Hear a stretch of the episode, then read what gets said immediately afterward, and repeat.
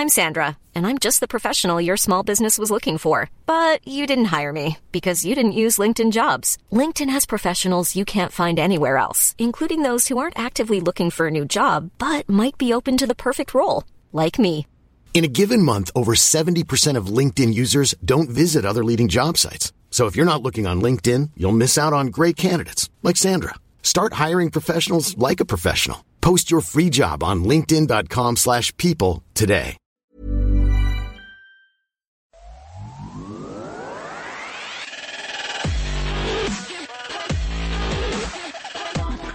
You're listening to The Race Card on SYN 19.7 every Sunday at 3pm. We talk politics, current affairs, pop culture with a twist. Indigenous youth tend to get pigeonholed into these one or two spaces. Our very lives itself, that's all we've got. And they're even taking that from us. And I think it's all too often that we see Aboriginal people incarcerated and And they should they've had 20 odd years to implement their recommendation. And they haven't. You're listening to The Race Card on SYN 90.7 and my co-host, my co-host for this weekend's show are Tonine, Amina. And this, uh, and we've been examining a topic each week, uh, a topic on race. And so far, uh, we've covered what is racism, or and what is white privilege. And this week we take on cultural appropriation. And just before we play um, the uh, the the track for this week on culture on what is cultural appropriation, Tanin, uh, uh, I, I guess what quickly just tell me what you think cultural appropriation. What kind of responses we're going to get. Um, Um, I think it's when people just take what they want from a certain culture and then appropriate it with theirs. So they don't actually look into the background of what it means or how significant it is. They just take what they want. What do you think, Amina? Cultural appropriation is the taking and exploitation um, of marginalized people um, by the um, through. Okay, cultural appropriation is the taking and exploitation of marginalized people's cultures by the dominant group. In this case, that is categorically white people in Australia, and often this is done without understanding of the significance, history, experience, and traditions. And this can be through the unauthorized use of the marginalized people's dance, dress, music, language, folklore, cuisine, traditional medicine, religious symbols. And by the dominant group doing so, this maintains and reinforces their dominance over the margin- marginalized people um, by removing their ownership and authority on their culture and effectively their right to deter- self-determination. When one culture dominates and marginalizes the other, what effectively happens is that the marginalized people become fodder for commodifying and fetishizing, which is very dangerous, and that also obviously leads to exploitation. And uh, with that, with that, we're going to play uh, um, what is cultural appropriation? What people in Melbourne CBD actually think it is. So um, remember, you're listening to the Race Card on SYN ninety point seven, and here is what people think cultural appropriation is. What does cultural appropriation mean? Got no idea. What comes to mind? What was the question? Um, I don't actually know. Like, heard the term? no. What, what comes to mind when you think of it? Preparing people for understanding cultures. Um, I'm not sure really. Maybe just like being ready to be accepting of other cultures and yeah. Like you respect people's culture, or like that. Yeah, we're going. To cultural, like bringing everybody together. What about you? Like, is that like multiculturalism? Okay, well that's what I think it is. yeah. Cultural appropriation. Isn't that when things from particular cultures get taken by others? Or something along those lines? When you hear the term? Isn't it like when people um they uh, like adapt into another culture, like they take elements from another culture and they bring into their own, or is it? Yeah. I just have no idea. Cool. I really don't know. What do you think it means? What do you think it means? Um, treating each culture like as they should be treated, just treating everyone the same. I agree.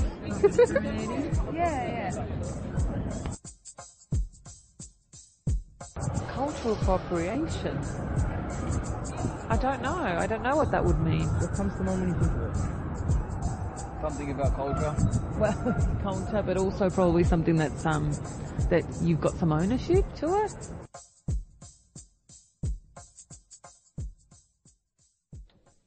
So that's those were a few colourful responses. Um, and, and and Tony, some people are going to say, "Hey, um, now you're taking it a bit far with this race thing." You know, uh, now you're going to say we can't wear this and you can't do this. Why are you trying to stop us from exploring and and broadening our cultural horizons? Um, what, what would you say to that? Um, I guess we get that.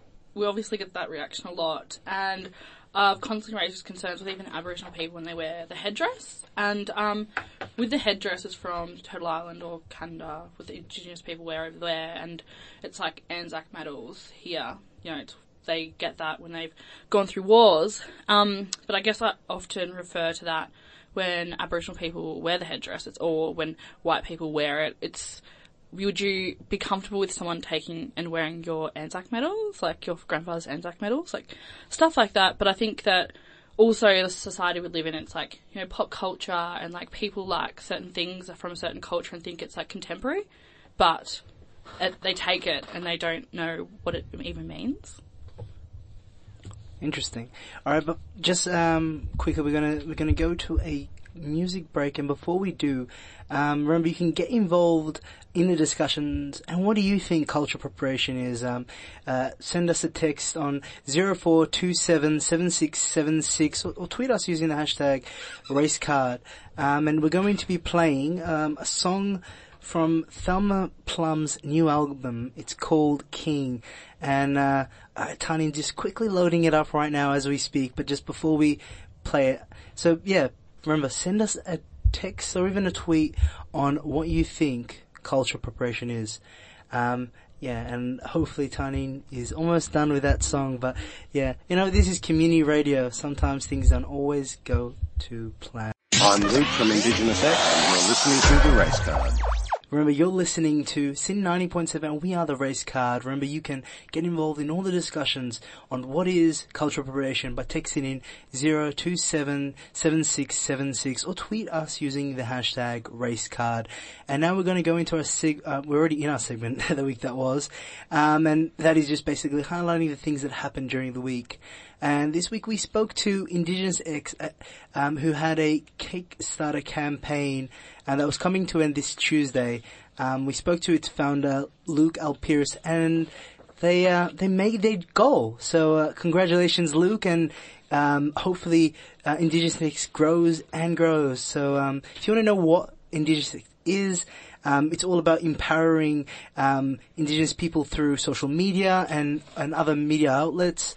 Um, and here's what Luke had to say this week when I when I sat down and, and, and spoke to him. So here's um, a little uh, a little bit of our interview, and we'll be back on the other side.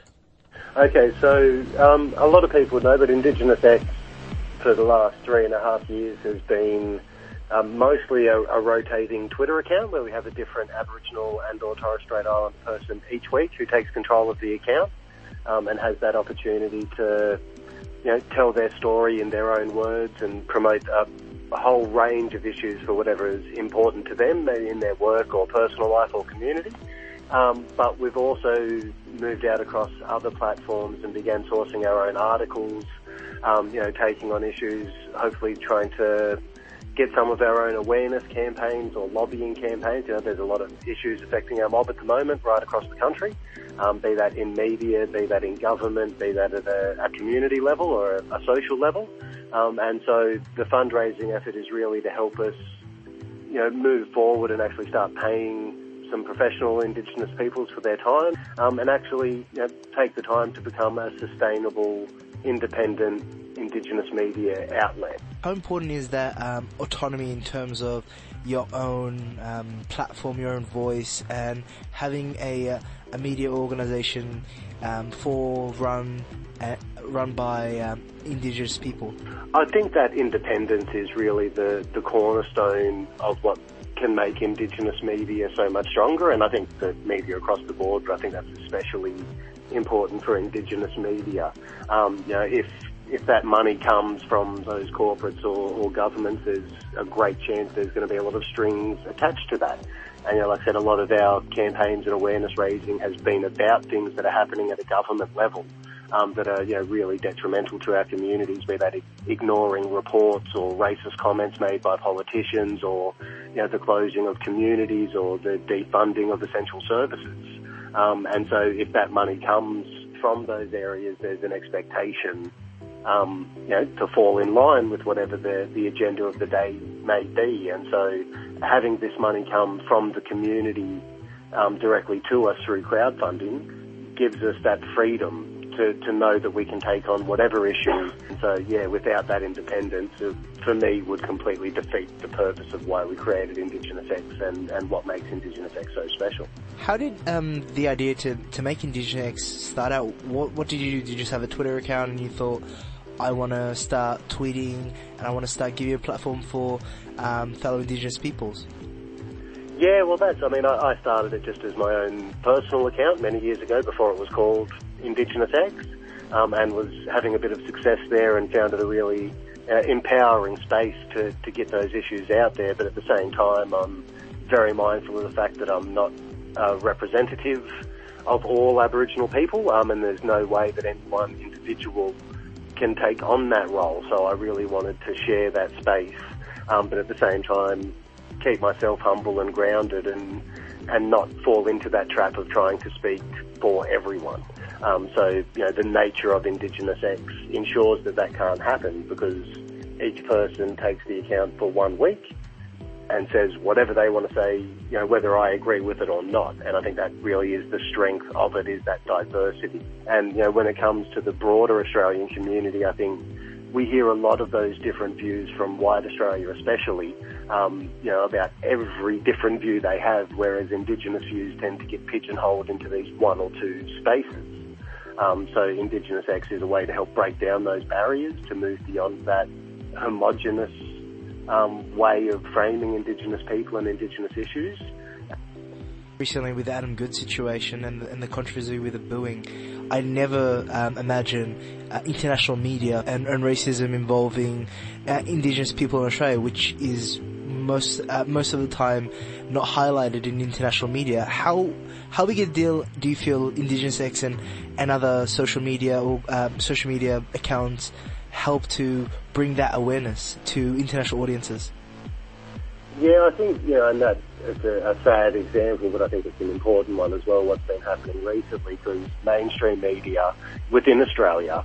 Um, it's been groups of non-Indigenous people sitting around explaining why they see it as racist or not. Um, and Indigenous voices have been largely ignored, which is in and of itself um, you know, a form of the racism in Australian media that they don't think to actually ask a variety of Indigenous people. You know, you can't just give one or two Indigenous people because there have been a couple of people who, who made it on whatever TV show or you know newspaper or whatever talking about it. But there are so many different views amongst Indigenous people about these issues, and social media you know, gives us that chance for each person on their own account to tell their story, to write their blogs, to make a YouTube video, you know, whatever it may be. Um, whereas otherwise, you just would not hear any of it. This is Amir Rahman, and you're listening to The Race Card. You're listening to SYN 90.7, and we are The Race Card. That was Luke Pearson from Indigenous X. Remember, we can get involved in all of, you can get involved in all of the discussions by texting in on 0427 767 767 or tweet us using the Twitter hashtag RaceCard. So, Reclaim the Bindi Week is wrapping up today. For those of you unfamiliar with it, Reclaim the Bindi is a social media campaign where South Asian women flood the internet with photos of themselves owning the bindi, which has been heavily appropriated by non-South Asians and exploited by major chains and festivals alike. The bindi holds symbolic, cultural, and religious value in Asia. South Asia particularly, and for South Asians around the world, it is a marker of our pride and heritage. We've got Ar- Arundhati with us today, who has been an active participant in the movement in Melbourne. Arundhati, how are you? I'm great. How are you, Amina? I'm well, thanks. Thanks for coming and speaking to us. No problem. So, what does the bindi signify to you? Um, for me, I think you said it pretty aptly before about it being a marker of pride and heritage. Um, it reminds me of being a lot younger. So around when my parents first migrated, I was probably more, you know, familiar with um, South Asian media than I was Western media because that's what I listened to at home. Um, and I was, yeah, I was, I would grow up and I would wear the bindi and I was really excited to wear it because it was like what all, you know, the big South Asian Bollywood stars would wear. And slowly, as I grew up, it sort of stopped being that. It was sort of a marker of my difference. And I, I stopped being able to be proud of my culture and those kinds of things. It obviously also has religious roots, but, um, for me, it really was just, um, something that made me feel strong and like connected to my Indianness or my South Asianness. Right, and is that one of the reasons why Reclaim the Bindi is important? Oh yeah, definitely. I mean, it, we have to look at these things obviously in the co- context of like, I guess assimilation, because as you grow up, you you realize that you have to assimilate, and all of those markers of your difference, or the things that you feel like you have to be proud of, or you should be proud of, like your difference or your Indianness or your South Asianness, are sort of taken away. So it's really important, I guess, to feel like you can reassert those things, because I mean, at least for me, growing up, it became really clear that wearing the bindi or wearing anything from my culture that was different was a marker of my failure to assimilate. And obviously that's not going to get you job opportunities. That's going to ostracize you in your community or your schools. You're going to get bullied. So Reclaim the Bindi was something, I, I mean, I thought it was really important because it put something into, I guess, the mainstream media through social media that said like, no, this isn't weird or strange for brown people to wear. This isn't a marker of our difference. This is a marker of who we are. I mean, we may be different, but it's not a bad thing, really. Yep. And I guess that's where the fact that people like Willow Smith, Gwen Stefani, Madonna, Mhm. Miley Cyrus, when they don the bindi and it's seen as cool, it's hip, it's, you know, it's a fashion trend, and I can see that it's hurtful from Yeah. what I can gather, and, and it's hurtful for, hurtful for me too, I guess, as Mhm. South Asian. Um, what do you think of that? Oh yeah, I mean that's a pretty, that's a definitely a good example. I guess like, w- w- w- if you're reclaiming something, it means that it's been taken from you. And I guess like the most obvious example of that is when you see white women wearing the bindi, and they're allowed to be wearing it and be seen as you know avant-garde or fashionable or like bohemian or whatever. And like if I wear it, it's it's definitely not that. It's a marker of totally the opposite, like a failure to be, you know, modern or with the norm or Western. Um, it's it's it's kind of painful to look at. I think a lot of the time when we talk about cultural appropriation, it just sounds like a lot of you know stuffy South Asian women like sitting in a room like you know getting mad. But like it, it's painful. It is actually like it, it physically feels uncomfortable, and you feel rejected from your community when you see, I guess that someone else is allowed to have something that you can't. Um, so that's basically it. I I think it's I think it's very clear. I guess when Madonna does anything, um, that um, that's like set the stage for Westernness. Um, you know, this is like celebrities saying that it's okay to take something and totally divorce it from its culture. Um, which is, yeah, it's not a nice feeling. It's not a, a nice thing to be involving yourself in. It's not easy to accept a culture that deems this acceptable. Definitely. Should non-South Asians wear the bindi? I mean, are there exceptions to that? I think I think every South Asian woman is going to give you a different answer to that. Um, for me, I I pretty much would say there's almost no exceptions, other than I guess a really clear, obvious invitation saying, "Yeah, come to my wedding, wear a bindi, wear a sari, um, and like you know, involve yourself in my culture." That's my personal opinion. Um, but broadly, I think a lot of people would have a lot of different ideas. I think probably the best thing to say is to minimize your exploitation of the other culture as much as possible. So that can be socially in terms of like if you're in a place where you know you have social capital over brown people, don't wear the bindi because you're obviously going to be ex- exerting your social capital by like just by wearing it, you're claiming it's yours, and you can't say that. Oh no, this is fundamentally from Indian or South Asian culture. You you can't. You're not able to do that. Also, economically, don't buy the bindi from Topshop. You're just gonna be giving money to like huge, a huge British corporation who probably like is profiting somehow off colonization in South Asia. So if you're gonna buy the bindi, and if you're gonna wear it in a, a place that, that it's appropriate, buy it from South Asian person. Don't buy it from some sort of Western brand. Alright. Um, so one of the arguments against the movement is the fact that a lot of people think that it's it's just appreciating culture. Mm. People th- say also say that um, South Asians have lost their culture, mm. and for that reason, it's okay for non-South Asian people to appropriate and wear the bindi. Mm. What do you say to that? I think it's interesting to say South Asians have lost their culture.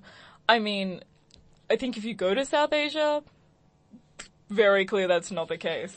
Everywhere you go, there is no sort of sense of like a total Western annihilation of South Asian culture if they're referring to people in Australia, which I'm thinking is more likely, or in other Western nations, loss of culture is a, a difficult term, and I, I can't agree with that at all because you don't lose your culture; it's taken from you. In the context of assimilation, like I said before, um, we we're not freely giving away these things; they're being taken from us because you can't get jobs, you can't you know, function in society normally if you're in a full sari and you're wearing a bindi. You're not allowed to get jobs. You're not allowed to just go through day to day life without being stared at or without being harassed. I mean, like, there's obvious examples of like dot heads, like dot head, you know, bashes or whatever in Jersey, literally like physically abusing people who were wearing the bindi. You can't say that this was lost. We, we, we didn't, we didn't give it away.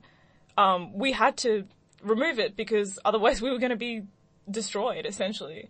So I think the, you know, the argument of we've lost our culture so someone else can take it is a really poor one. So. I wouldn't say that stands up. Right. Thank you so much for speaking to us, Arundhati. No problem.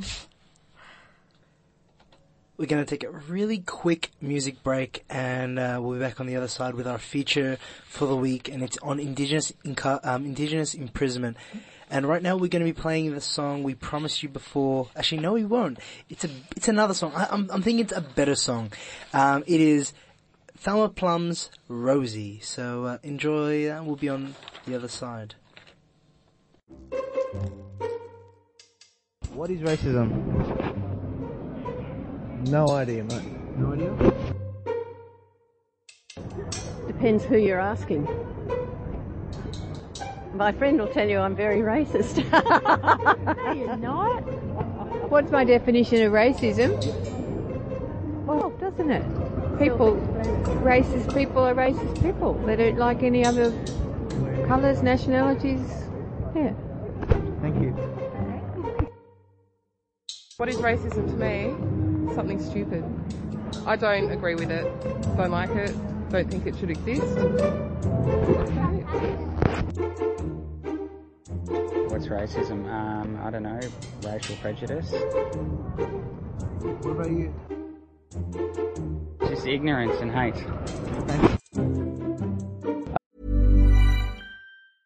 Selling a little or a lot? Shopify helps you do your thing however you cha-ching. Shopify is the global commerce platform that helps you sell at every stage of your business. From the launch your online shop stage to the first real life store stage, all the way to the did we just hit a million orders stage. Shopify is there to help you grow. Shopify helps you turn browsers into buyers with the internet's best converting checkout. 36% better on average compared to other leading commerce platforms because businesses that grow grow with Shopify. Get a $1 per month trial period at shopify.com/work. shopify.com/work. Um fear of other races. What about your friend? There are other races. You can copy my answer. Thanks.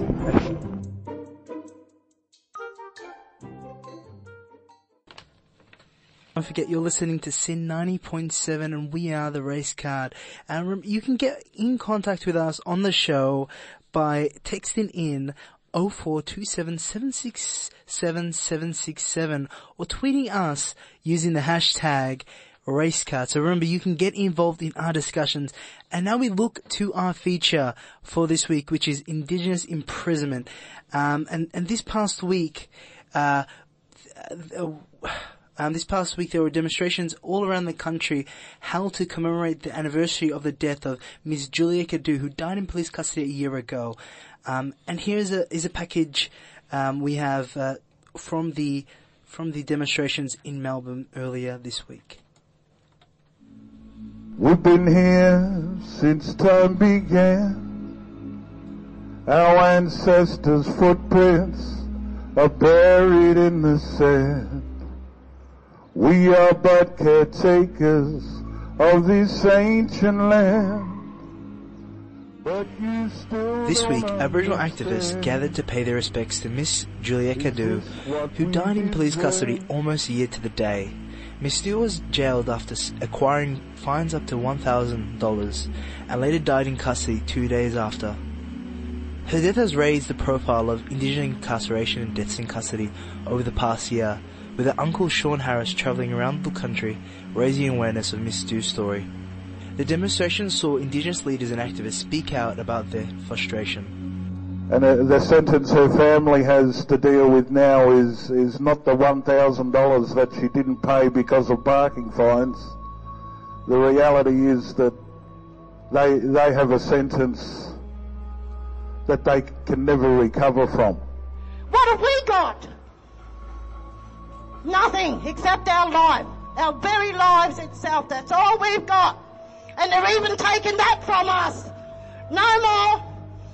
As a Kulin Nation Sovereign Embassy member and a grandmother and mother, I say no more.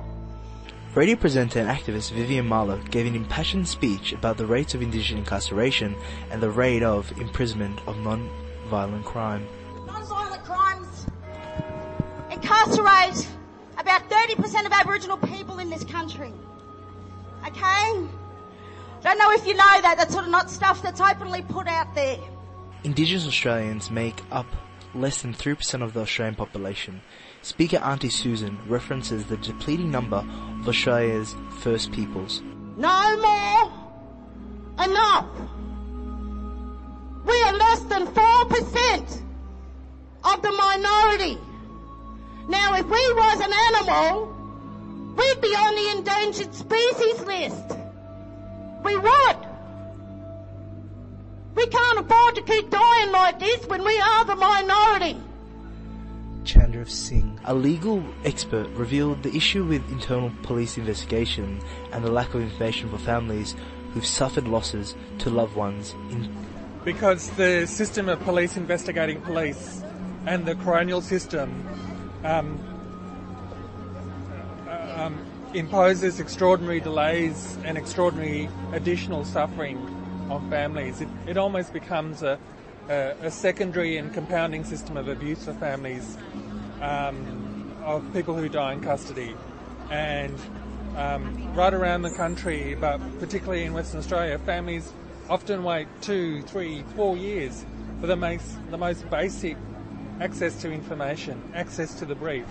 You know, a directions hearing and a hearing, you know, and in all of that time, you know, the questions and the, and the, and the uncertainty and the suffering just multiplies.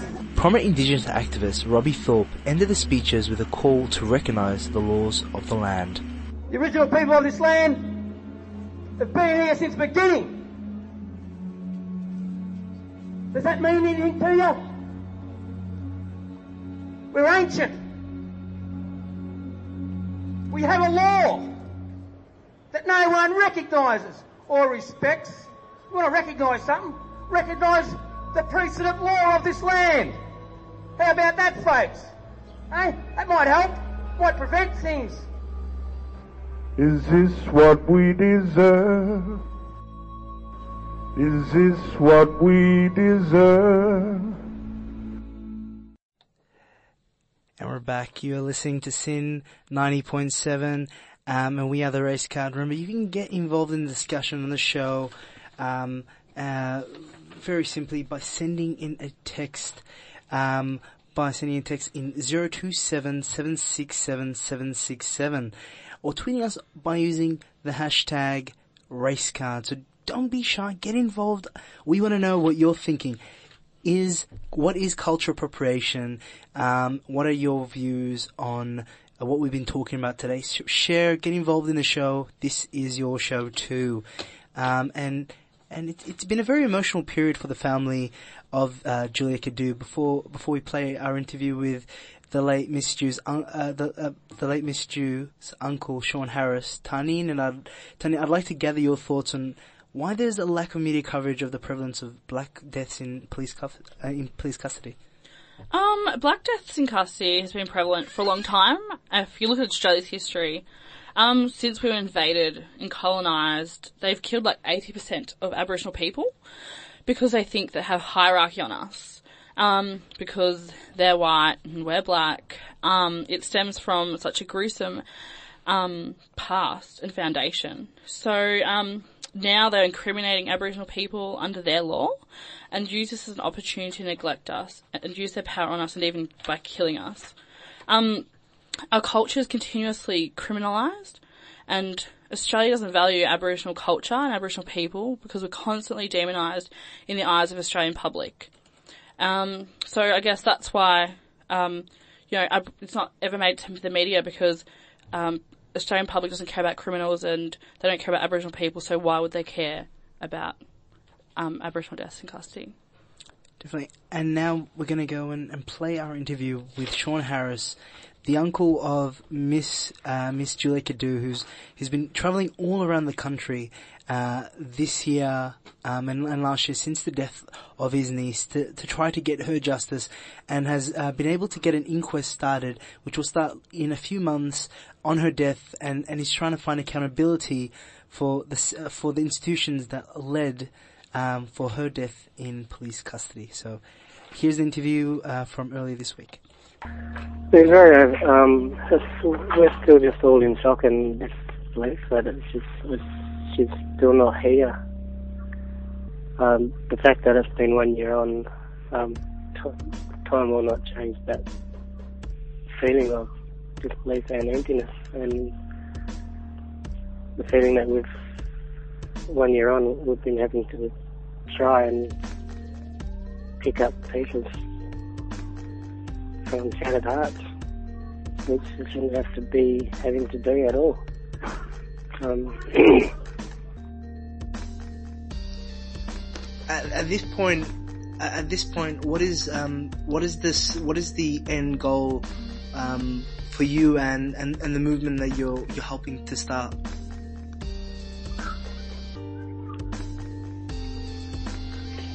The first and foremost,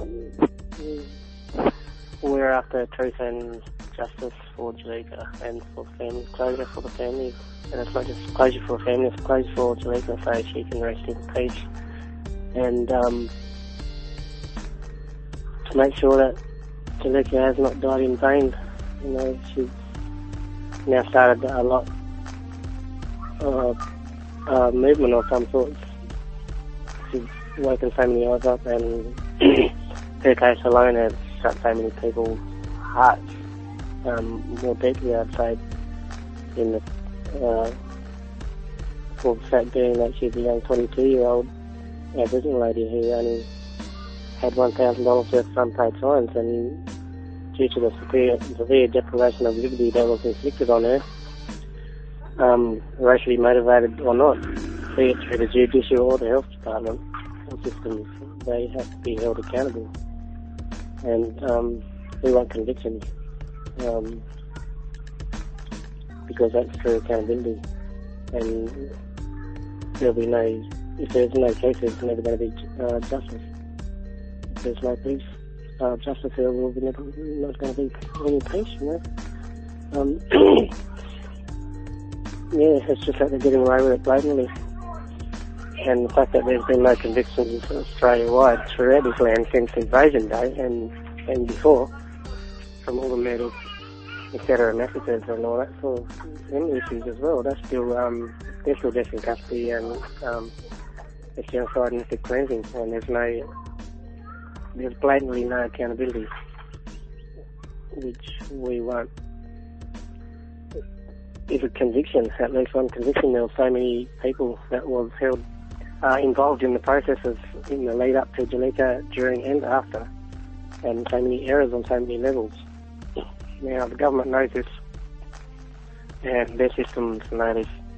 Every system that was involved in Julieka's death, they know these things, and the inquest that's going to be starting on the 23rd of November um, is going to be very deep, and there will be a lot coming out of that as a result. But at the same time, there will be a lot that still will be covered up and denied, and um, they've had a year to to collude and lie and cover up and destroy evidence as it is. We still haven't got a copy of Julieka's medical records from the health campus in Hedland. Um, there's NICWA starting in two months or so, and we haven't even got over a year, and we haven't got uh, medical records.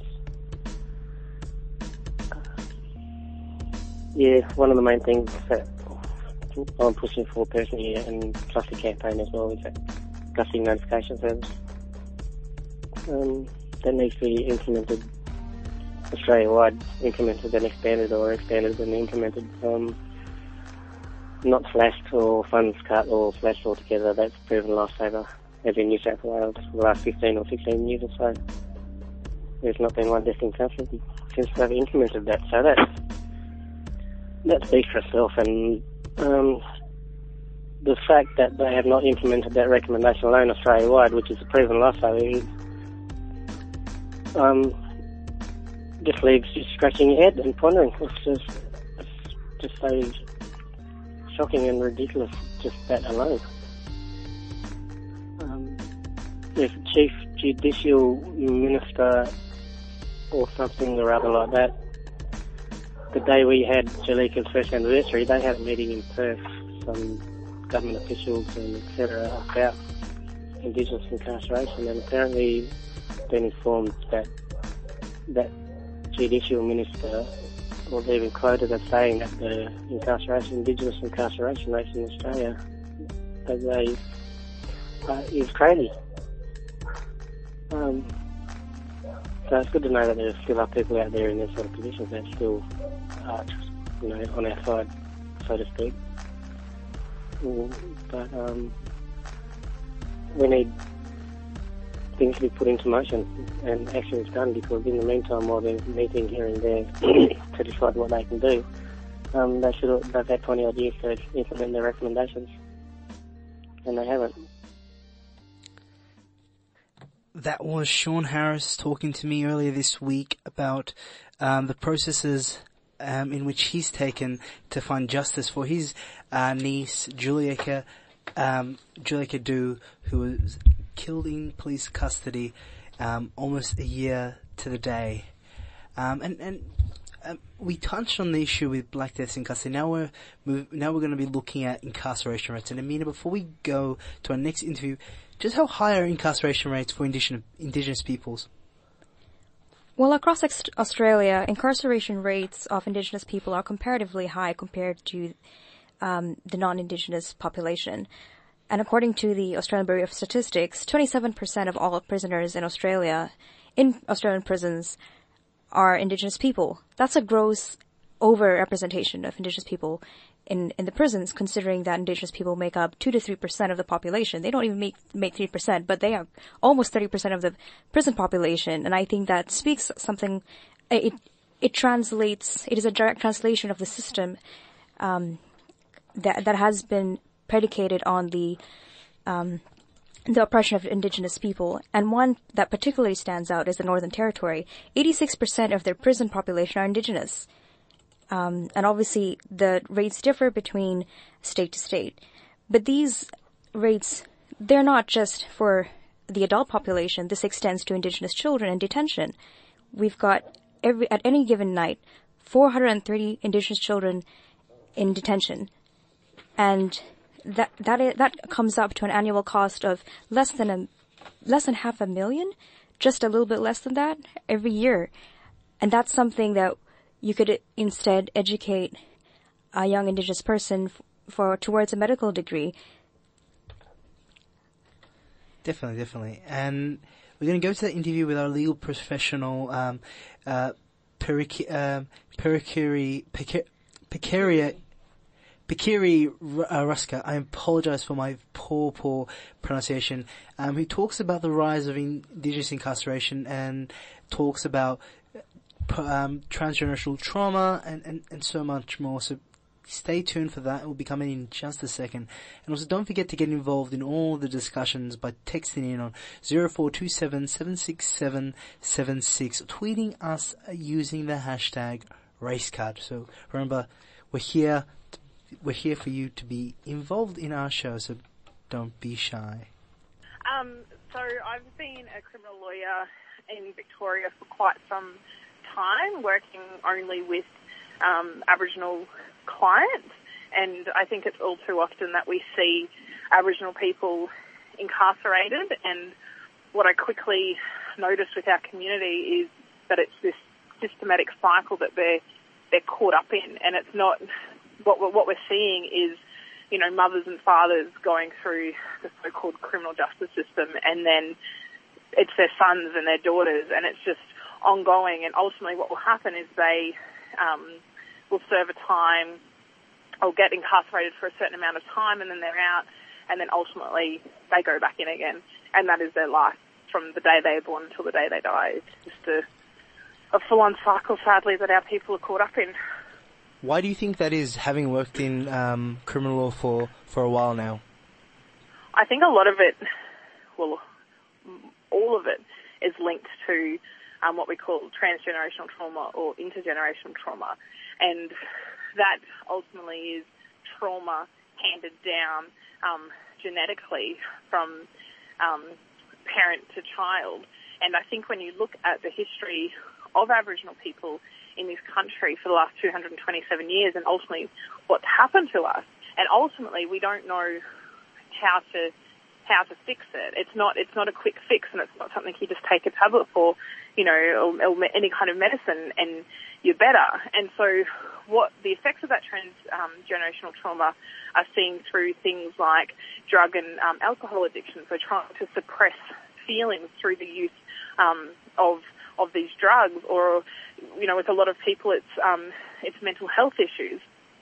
And what's happening is to feed these addictions, they they go out and, and they offend. So it's not um, a lot of violent offending with our people, or you know, it's it's shoplifting, it's stealing food to feed their families, and because you know this supermarket has been built on the traditional lands where ultimately you know, only a hundred years ago for some people, they would have been able to go there and hunt freely. I have a question. Like recently, I went to some prisons for work, and a lot of Aboriginal people were actually in there, um, you know, because they've done a crime like stealing food, but then they're unable to get out because they don't have homes to go to. Um, what is your response, and what do you think um, people can do or what the, do you think the justice system can do? Um, because people are staying locked up for longer because they don't are homeless, they don't have homes to go to. Yeah, it's it's quite um, shocking with the the criminal system down in Victoria. Um, and across the across the country for that matter. What's happening is when people are applying for bail, they're being refused because they have nowhere to live, nowhere to stay. And I believe that's due to um, the lack of adequate housing um, available to um, Aboriginal people. And um, and then it also creates issues with parole. So ultimately, you're due for release and, and potentially on parole, and you've got nowhere to go, it gets quite difficult with the parole board being able to track you. So ultimately, it makes um, your application for parole um, a, a lot more difficult. What is uh, what is lacking at an institutional level uh, to to uh, I guess solve these problems that are facing Indigenous peoples fr- from all around Australia? I think what we've seen work have been a very small number of programs, and they are those programs that are um, run by Aboriginal people themselves to create healing for our people, not them being dictated by um, a certain amount of funding and the way in which they've got to spend it. And they're doing these programs based on um, what we would do traditionally in terms um, of our healing. And we do that through yarning circles and men's camps and women's camps and really going back to those protocols of what it is that makes us Aboriginal and what we know that's you know it's in it's in our blood. It's not um, these programs that have been introduced that have got nothing to do with Aboriginal culture, let alone being run for Aboriginal people. So what we need is more of these programs that are self-determining for our people, run by our own people, not dictated by any kind of government funding.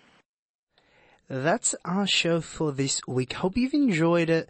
Um, and, and don't forget to podcast it. it. We're on Mixcloud. I'll send out a link on Twitter. So hopefully you're following the uh, me on Twitter at Ahmed Yusuf 10 as well as Tarneen at Tarneen T A R N E N. Amina's not on Twitter yet, but I feel we could probably uh, persuade her to get on Twitter in the next couple of weeks, maybe for the show, for the sake of the show, for the sake of race card. Sure, I think I can do that. Hashtag race card. All right. Amina should get Twitter. Amina should get Twitter. And, and, and that's me saying goodbye. See ya next week. Okay, thank you for tuning in. And we'll be back next week. Beer and better.